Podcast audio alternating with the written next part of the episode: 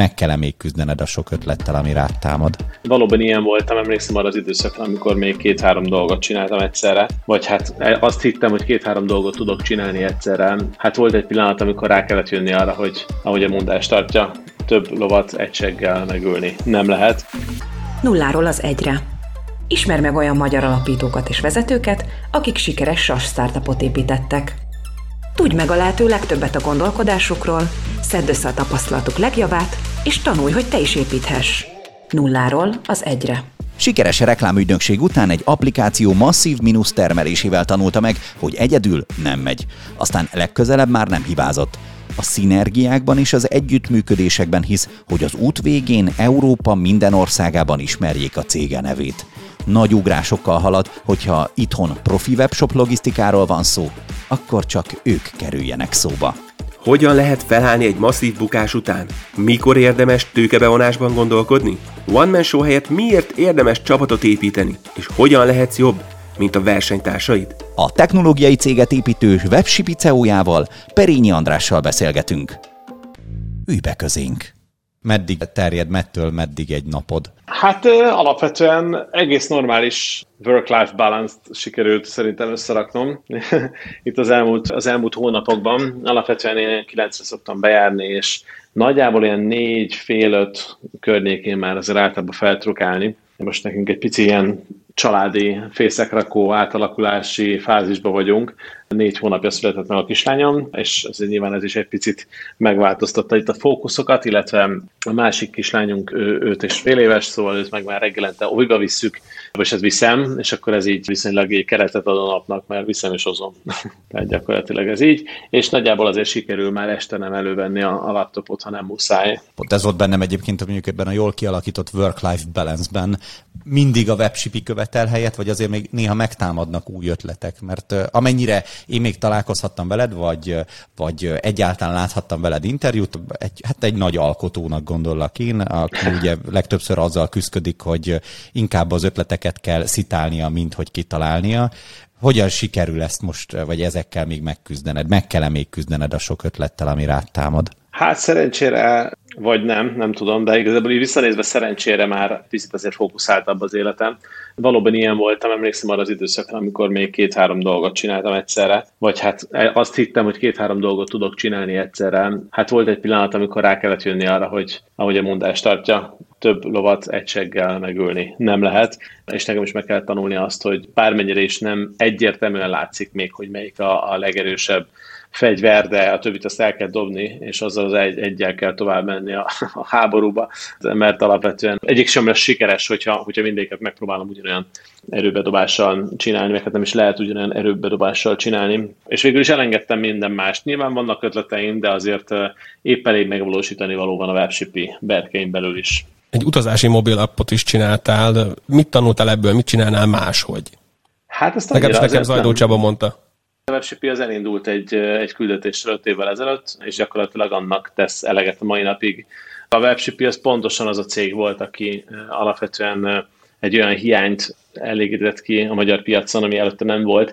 A modern fulfillment szolgáltatás, az, az a webáruházaknak nyújtott kiszervezett logisztika volt, amit ugye elkezdtünk. Először is saját magunk problémáját oldottuk meg ezzel, saját magunk webshopjainak logisztikai folyamatait tettük egyszerűbbé, és aztán meg már az ügyfeleinkét is webshipi néven, és gyakorlatilag azóta ezzel a küldetéssel megy, erre igazából csak ráépültek plusz profit centerek, plusz szolgáltatási lábak, mint a dropshipping marketplace, az aznapi kiszállítás, illetve az egész rendszernek a licenszesített megoldása, ami nyilván azoknak a vállalatoknak való, akik ugye nem tudják kiszervezni a logisztikát. Tehát alapvetően az e-logisztika témaköré köré csoportosul minden, amit a webshipi csinál, és hát ez pontosan a, a, a nem pivotálásnak a következménye az, hogy, hogy igazából egy cél, illetve egy fókusz irányába haladva éveken keresztül uh, tulajdonképpen elértünk viszonylag rövid idő alatt oda, hogy a webshipi piacvezető vált ebben az iparágban, és most már ugye a külföldi piaci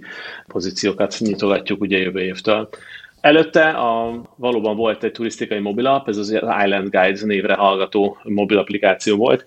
Ez akkor, az akkori időben jött létre, amikor én még külföldön éltem egy pár évet, hogy Tájföldön. Hát ez a gyakorlatilag ez a mobilapos, okostelefonos aranyláz idején volt, egy-két évvel az iPhone megjelenése után mindenki mobilapot akar csinálni, és, és elindult az a, az a mobilap startup aranyláz, akkor készítettünk egy turisztikai mobilapot, amiben valóban abban viszont aztán volt elég irányváltoztatás, és pivotálás, és végül földbedőlés, egy tudatos döntés meghozatala által. Biztos vagyok benne, hogy azért jó néhány leckét tartogathatott neked. Most próbáltam a hangodból kiszűrni, hogy mondjuk most hogyan állsz hozzá, vagy hogyan gondolsz erre a részre, de én most azt olvastam ki, hogy az is egy lecke volt, az is egy tanulás.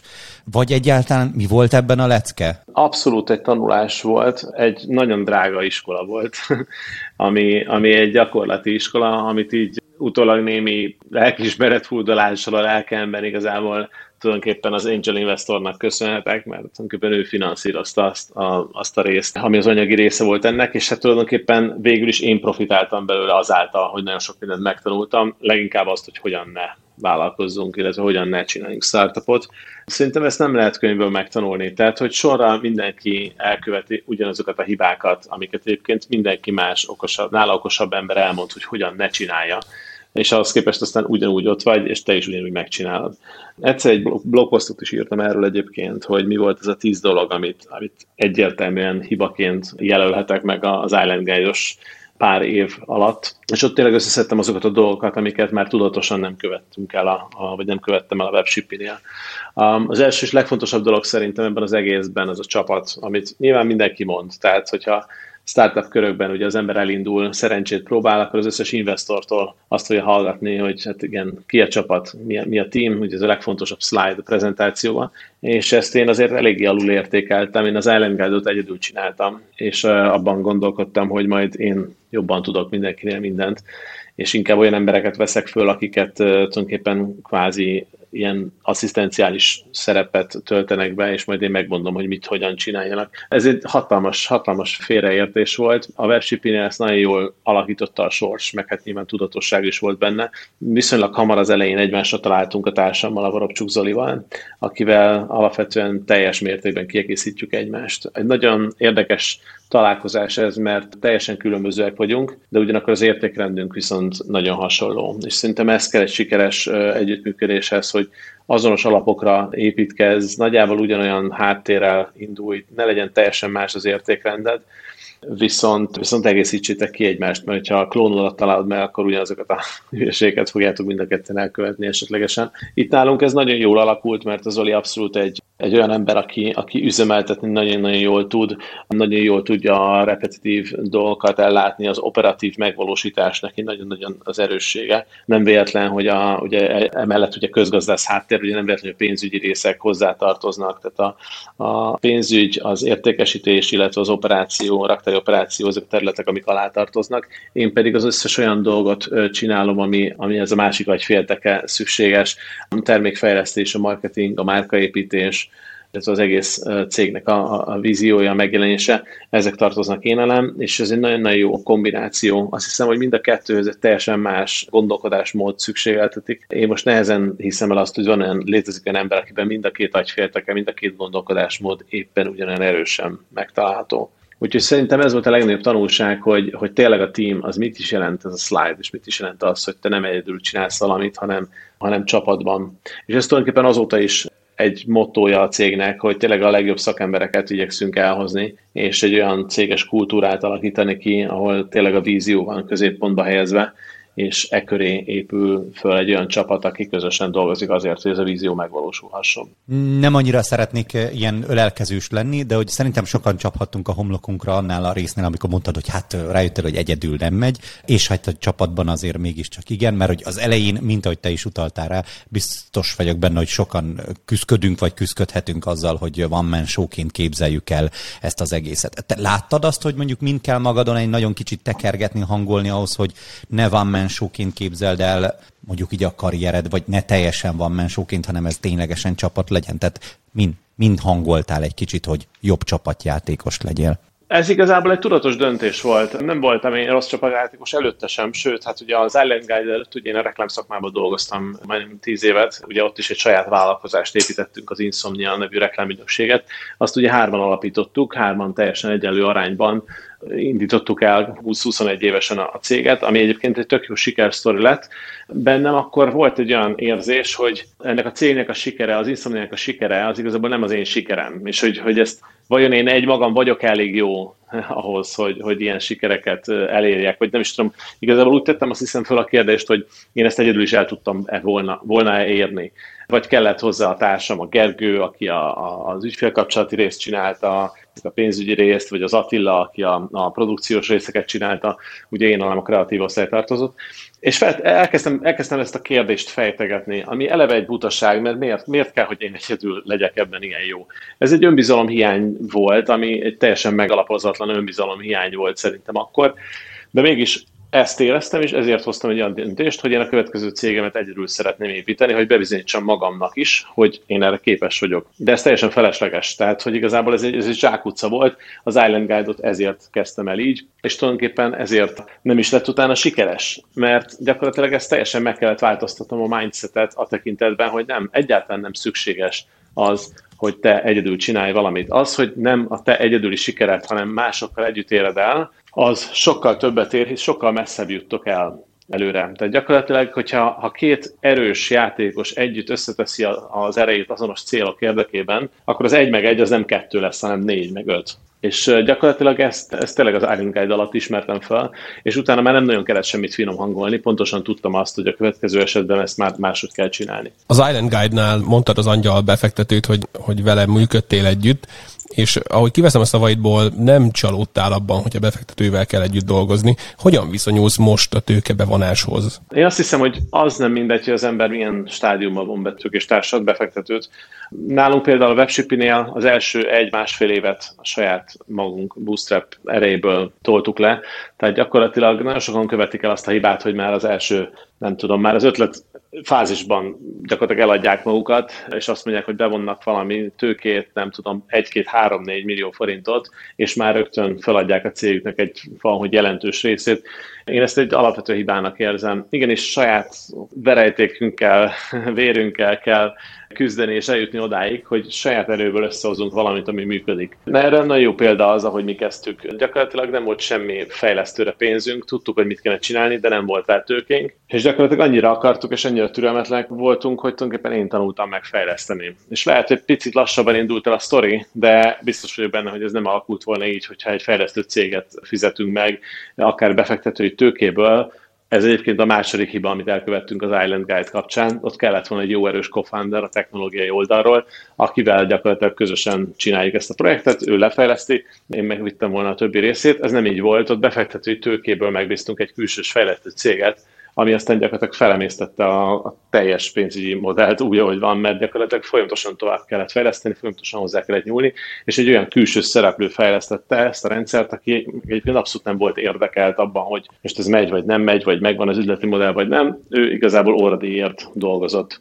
A webshipping ugye ezt meg tudtuk oldani, tehát hogy ezt semmiképpen se akartuk elkövetni, és ezért gyakorlatilag én indultam el azon az úton, hogy megtanultam fejleszteni, nyilván valami minimális háttértudásom volt, de, de azért nem tekintem magam fejlesztőnek. Viszont ebből a tudásból, meg ebből a kis tanulásból elvittem odáig, hogy volt egy működőképes kvázi prototípusunk, és hát nem is csak prototípus, négy-öt ügyfél már bőven ketyeget rajta, amikor igazából az első fejlesztőt bevontuk, hogy akkor segítsen be, mert már túl sok minden van, amit kell csinálni. És amikor ez megvolt, és már voltak ügyfeleink, voltak csomagszámaink, már volt egy működő operációnk, akkor mentünk el befektetőhöz azért, hogy ezt mind skálázzuk. És a többi már ugye történelem, jött a High Ventures, nagyobb raktár, nagyobb ügyfelek, és jött tovább minden, ami azóta történt. Igen, pont erre akartam rákérdezni, hogy a, a Transpeddel ugyanúgy, ahogy mondtad, hogy tanultál abból, hogy most már kell egy szakmai befektető, akkor ő, ez, ő így be is szállt úgymond ebbe az egészbe mik a további tervek? Ettől függetlenül, hogy most itt van ez a private equity, ez a szakmai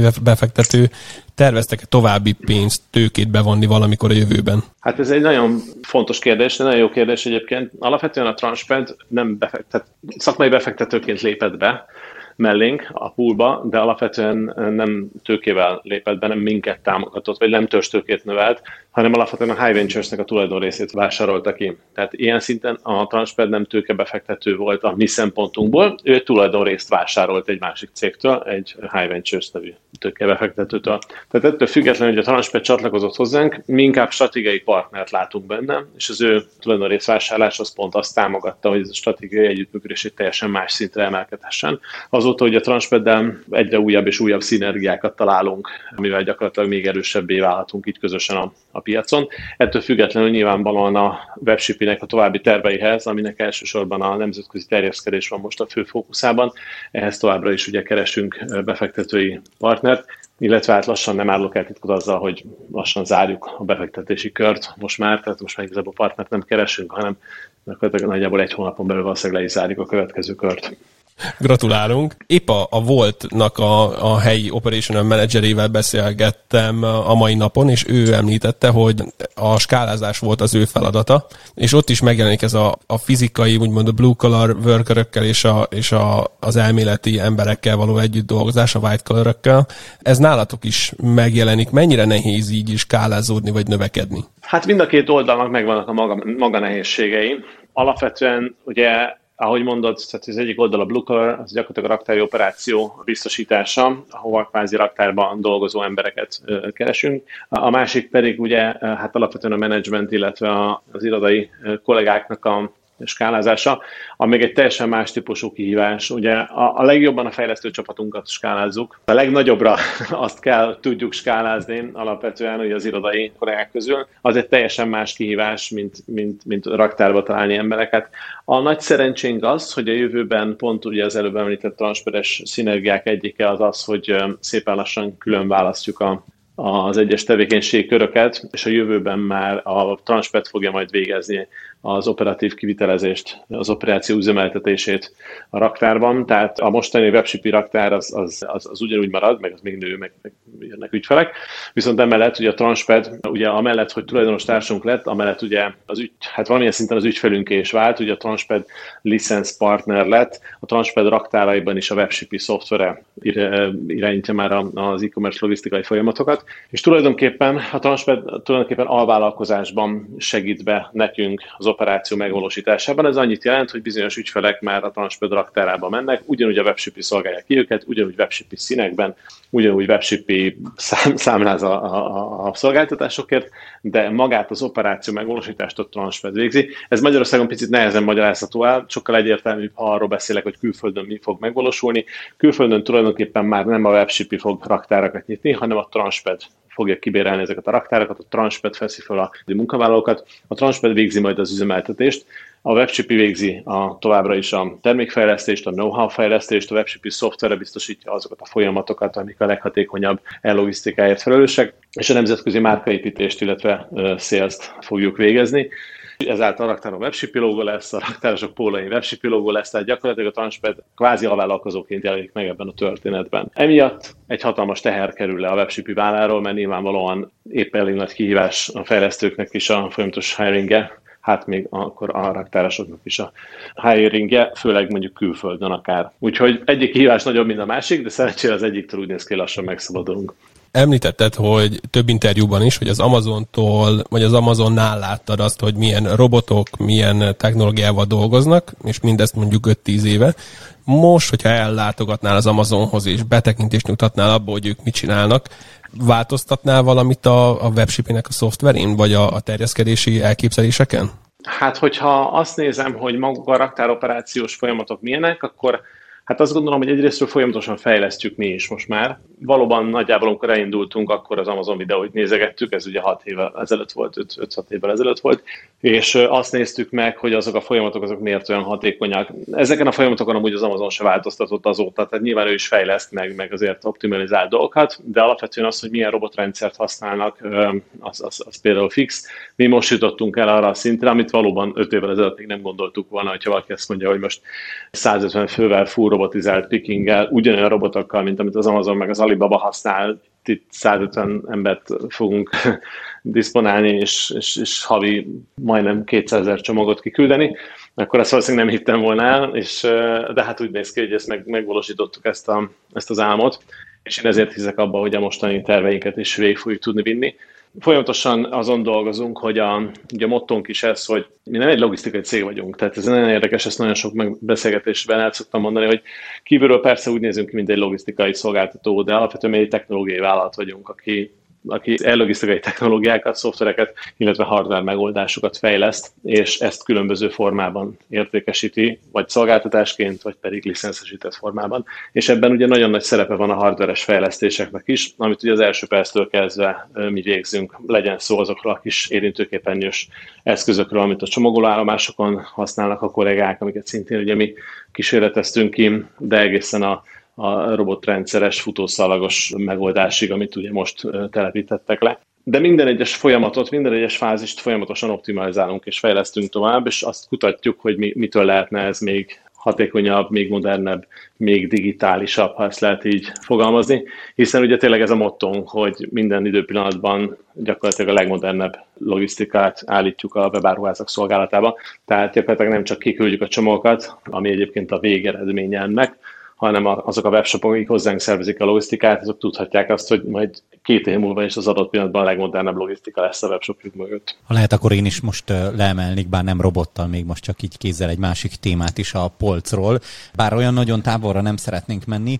Ugye maga a műsor, amiben beszélgetünk, egész sokszor kap fókuszt, meg hát főleg így a közösségünk által is a software as a service világban, és hát ebben a, ebben a fókuszban érdekes, vagy legalábbis számomra érdekes lehet, hogy te, neked hányszor volt meccéspontod a Software as a Service világgal? Mennyire szoktad ezt figyelni, vagy egyáltalán akkor így hogyan volt részed benne?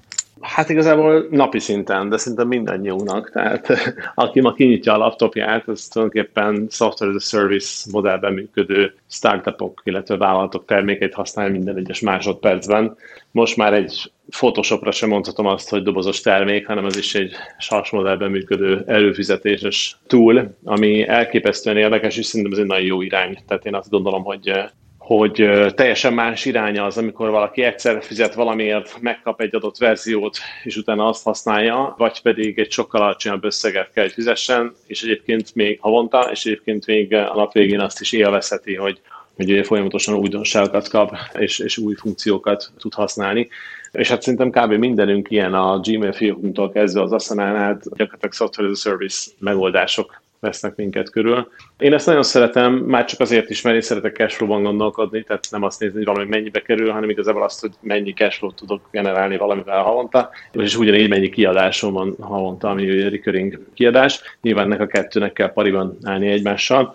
És hát a nap végén egyébként a webship is szoftvere is, ugye ahogy mondtam, hogy nem logisztikai vállalat vagyunk, hanem technológiai is. Nyilván nem véletlen, hogy ebbe az irányba halad. Ha csak a licenszesített megoldásunkat nézzük, akkor az is egy havidíjas szolgáltatás tulajdonképpen, amiben ugye azok a cégek tudnak részt venni, akik ugye nem tudják kiszervezni a logisztikát. Ugye most a Praktiker ennek a legjobb példája ugye a piaci ügyfelek közül, akinek ugye a webshipi szoftverét, illetve know-how-ját vezetjük be az ő új raktárukba, ami ugye elsődlegesen felelős lesz a teljes online rendelés kiszolgálásért, és innentől kezdve a webship is tulajdonképpen belépett a Software as a Service piacra, de maga a rendszer is fog olyan funkciókat tartalmazni valószínűleg idővel, amik egyébként havidíjas konstrukcióban élhetőek majd el bizonyos felhasználók számára. Volt olyan beszélgető partnerünk a podcastben, aki azt említette, hogy a magyar cégek többsége átáll mondjuk sast szoftverekre, akár mondjuk itt nézzük a logisztikát, vagy bármilyen üzemszervezést, akkor sokkal nagyobb verseny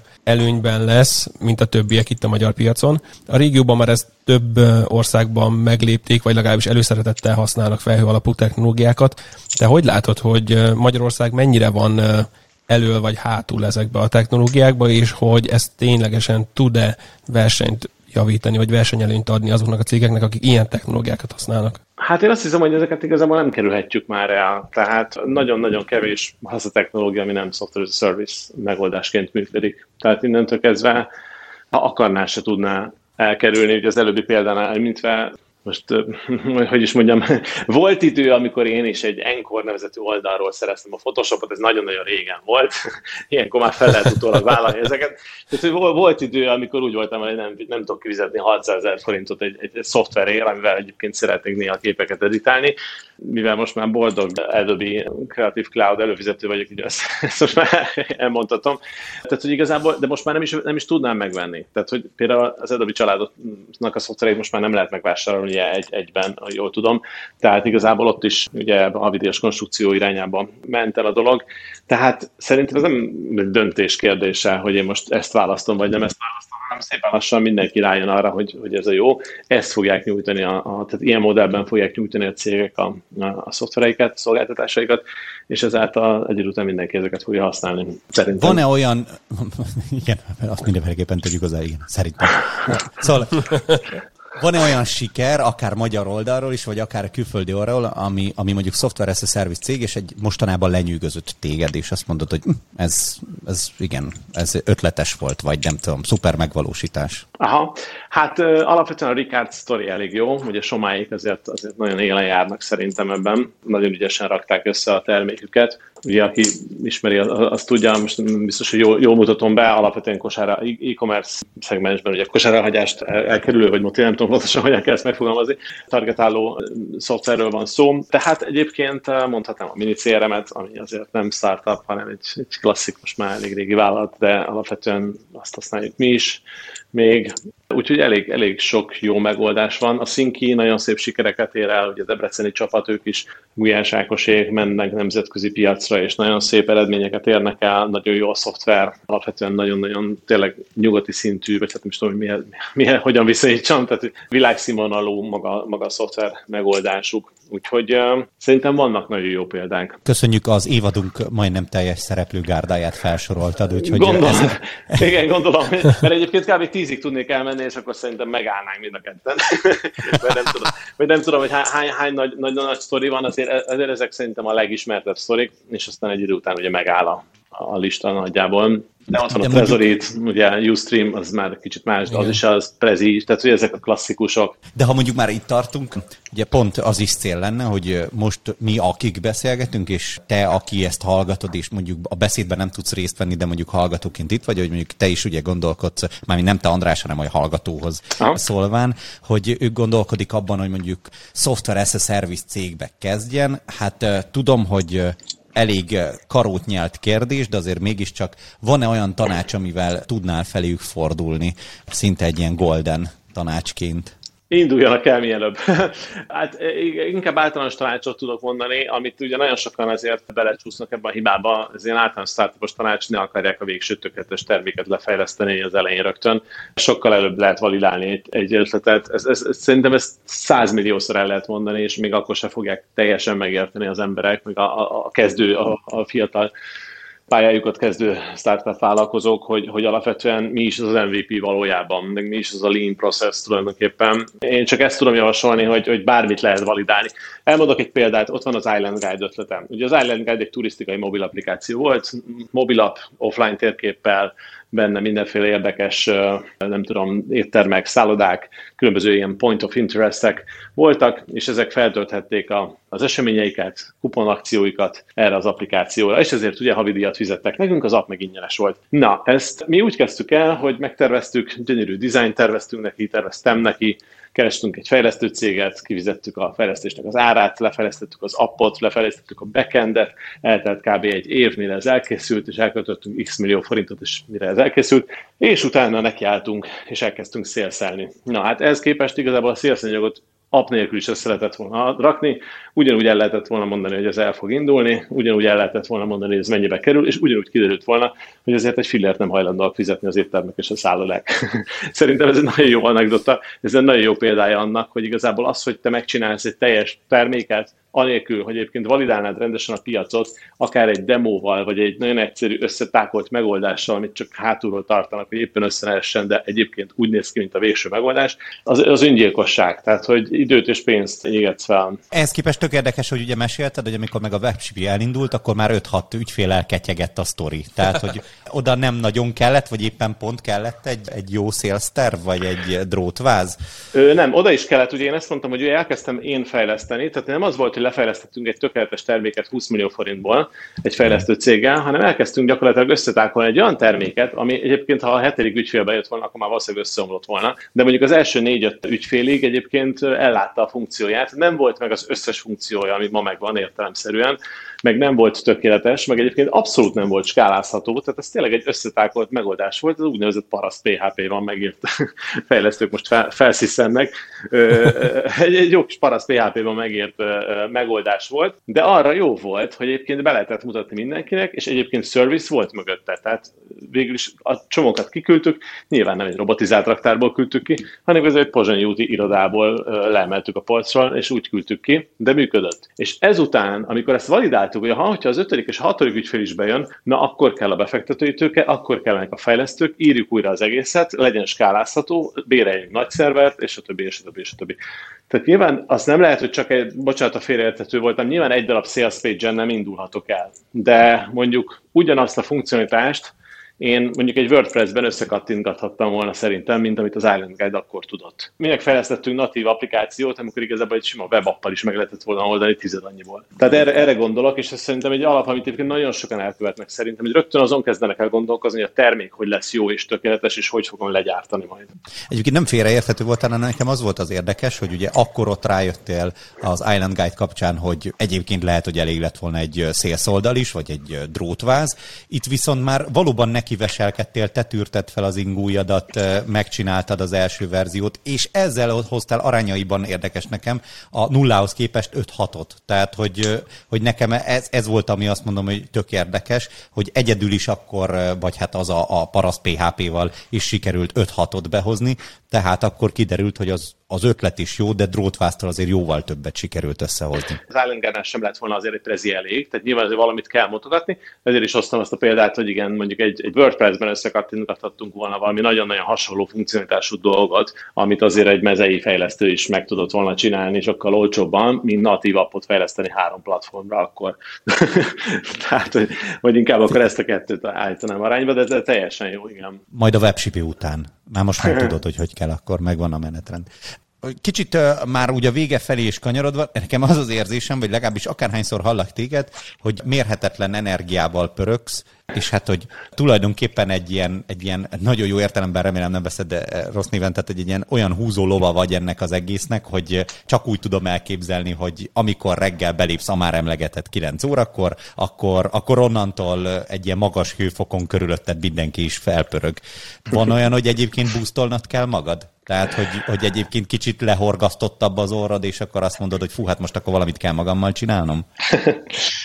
amúgy nyilván van, tehát hogy, hogy ez tök érdekes, hogy, hogy föl tudok pörgetni magam, ez nagyon érdekes, az Antal, ugye már korábban említett angyal befektető, most már barátomnak mondhatom, a Károly Antal, ő, ő mondta mindig, hogy olyan vagyok, mint a főnix madár, hogy, hogy egyszer csak így, így összeroskodok, egyszer csak lángra lobbanok, elégek, és a hamuból másnapra összeszedve magamat újra teljes fényemben pompázok, és ezt tényleg nagyon megfogalmaztam, mert nálam általában azért egy napnál tovább nem szoktak tartani a downtrendek, Alapvetően nem is tudom ezt pontosan megfogalmazni, miből éledek újjá. Én nagyon sokat gondolkozom, agyban nagyon sok, egyébként szeretem a pszichológiát is, meg nagyon sok motivációs könyvet, meg filmet néztem, meg könyvet olvastam el annak idején, és, és, és azért azt, azt, ezeket az alapszabályokat szerintem már az életem részévé tettem, hogy semmi sincsen véletlenül, tehát minden, ami történik, az okkal történik.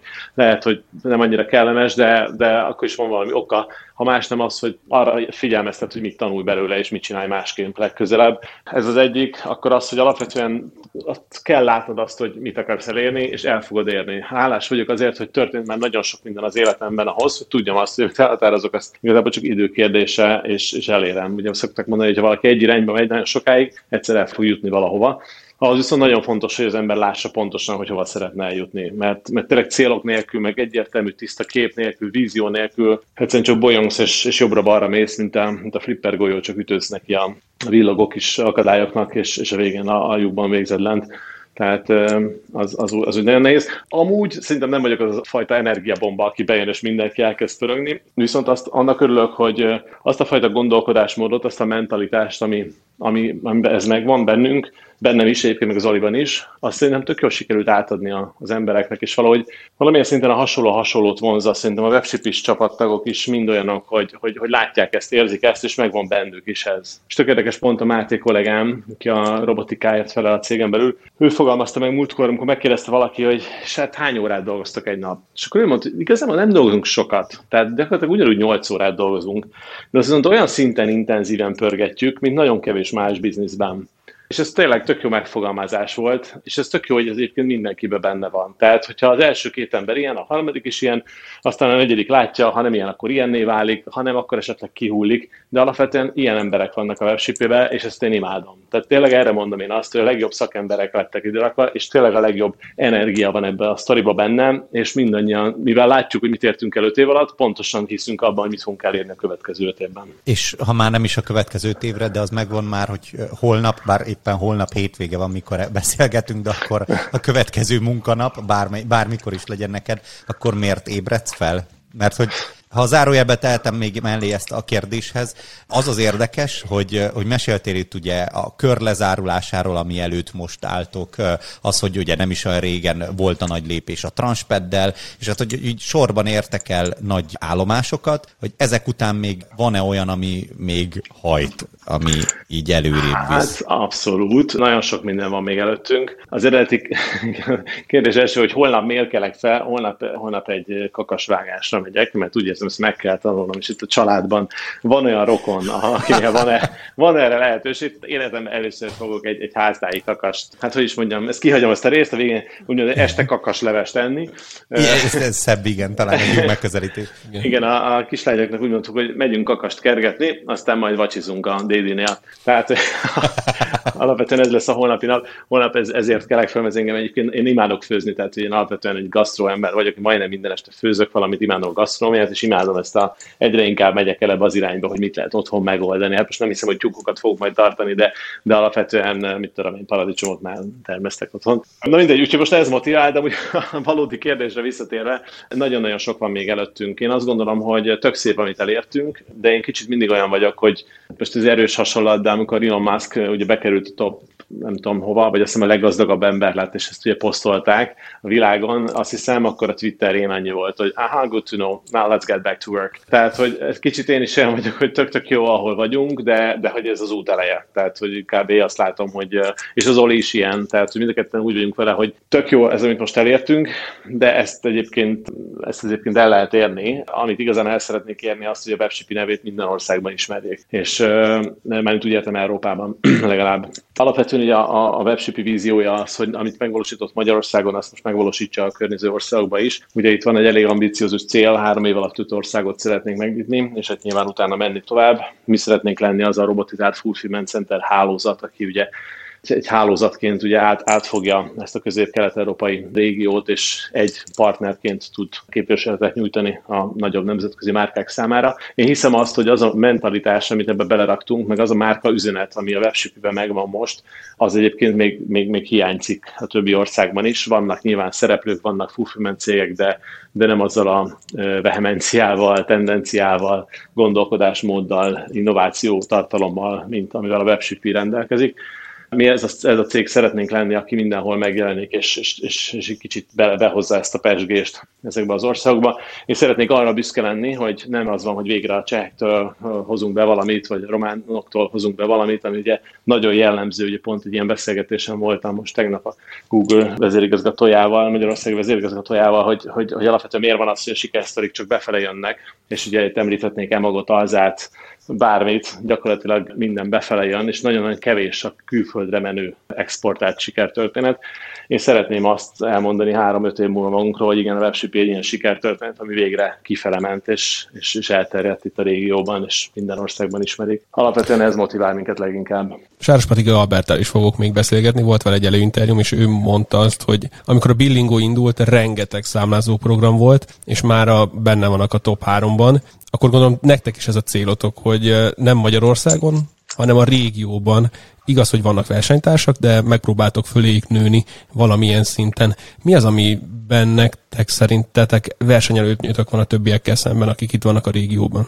Én azt gondolom, hogy a felfogásunk az, hogy a bármelyik fulfillment cégnél a végeredményt kapod meg, tulajdonképpen azt kapod meg, hogyha webshop vagy, akkor nem neked kell tárolnod a termékédet, és másnapra ki fogják küldeni a csomagodat a vásárlódhoz. Mi is ezt csináljuk tulajdonképpen a nap végén, ez az alaptevékenységünk, amit végzünk. De mégis ahogyan végezzük, az egy teljesen más felfogás. Az, hogy ha két cég közül kell választanod, és mind a kettő nagyjából ugyanannyiba kerül, az egyik az kiküldi a csomagodat, a másik is kiküldi, de tudod, robotok mászkálnak a raktárban, és, és egyébként van még ilyen innováció, meg olyan innováció, meg aznapra is ki lehet küldeni csomagot. Tehát, hogy ez az a, ez az a plusz, amit mi belerakunk ebbe, és az, hogy mi, ahogy, és akkor itt megyek vissza, hogy miért software as a service jellegű termék a WebShipi, mi folyamatosan fejlesztjük ezt. Tehát bármelyik hazai konkurensünket is, ha megnézitek, vagy egyébként a külföldieknél is igazából a szolgáltatást nyújtják, azt nyújtották 5 éve is, most is ugyanazt nyújtják. Pontosan ugyanazt. Mi azóta 26 másik szolgáltatást építettünk rá, vagy hát mondjuk nem 26-ot, de mondjuk egy 8-et legalább, ami kiegészítő kis funkciók, amivel könnyebb lesz az élete a, a webshop tulajdonosoknak. Kicsit olyan, olyan, mint egy Tesla. Minden más autót megveszel, azt az autót egyszer kivizetted, azzal az autóval mész.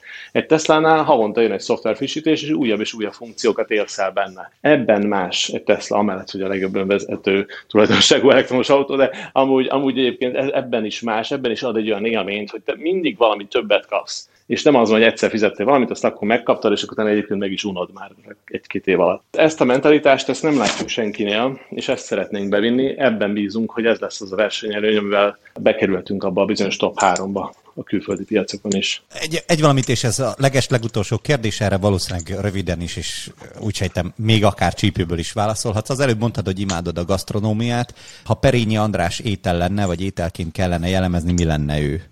Hú, hát biztos valami seafood alapvetően, de ez egy nagyon jó kérdés. Én azt gondolom, hogy valami, valami olyasmi dolog, amiben, ami valami seafood, tehát valami kicsi különleges, de ugyanakkor van benne valami tradicionális is, de valami kis twistel, tehát valami kis, valami kis tekeréssel, amire azt érzed, hogy uff, hát ez, ez nagyon jó, ezt, ezt így még nem kóstoltam. Nulláról az egyre. Köszönjük szépen! Nagyon köszönöm a lehetőséget, sziasztok! Kerest fel és csatlakozz a közösséghez. Hungarian SaaS Community. Powered by Innonic.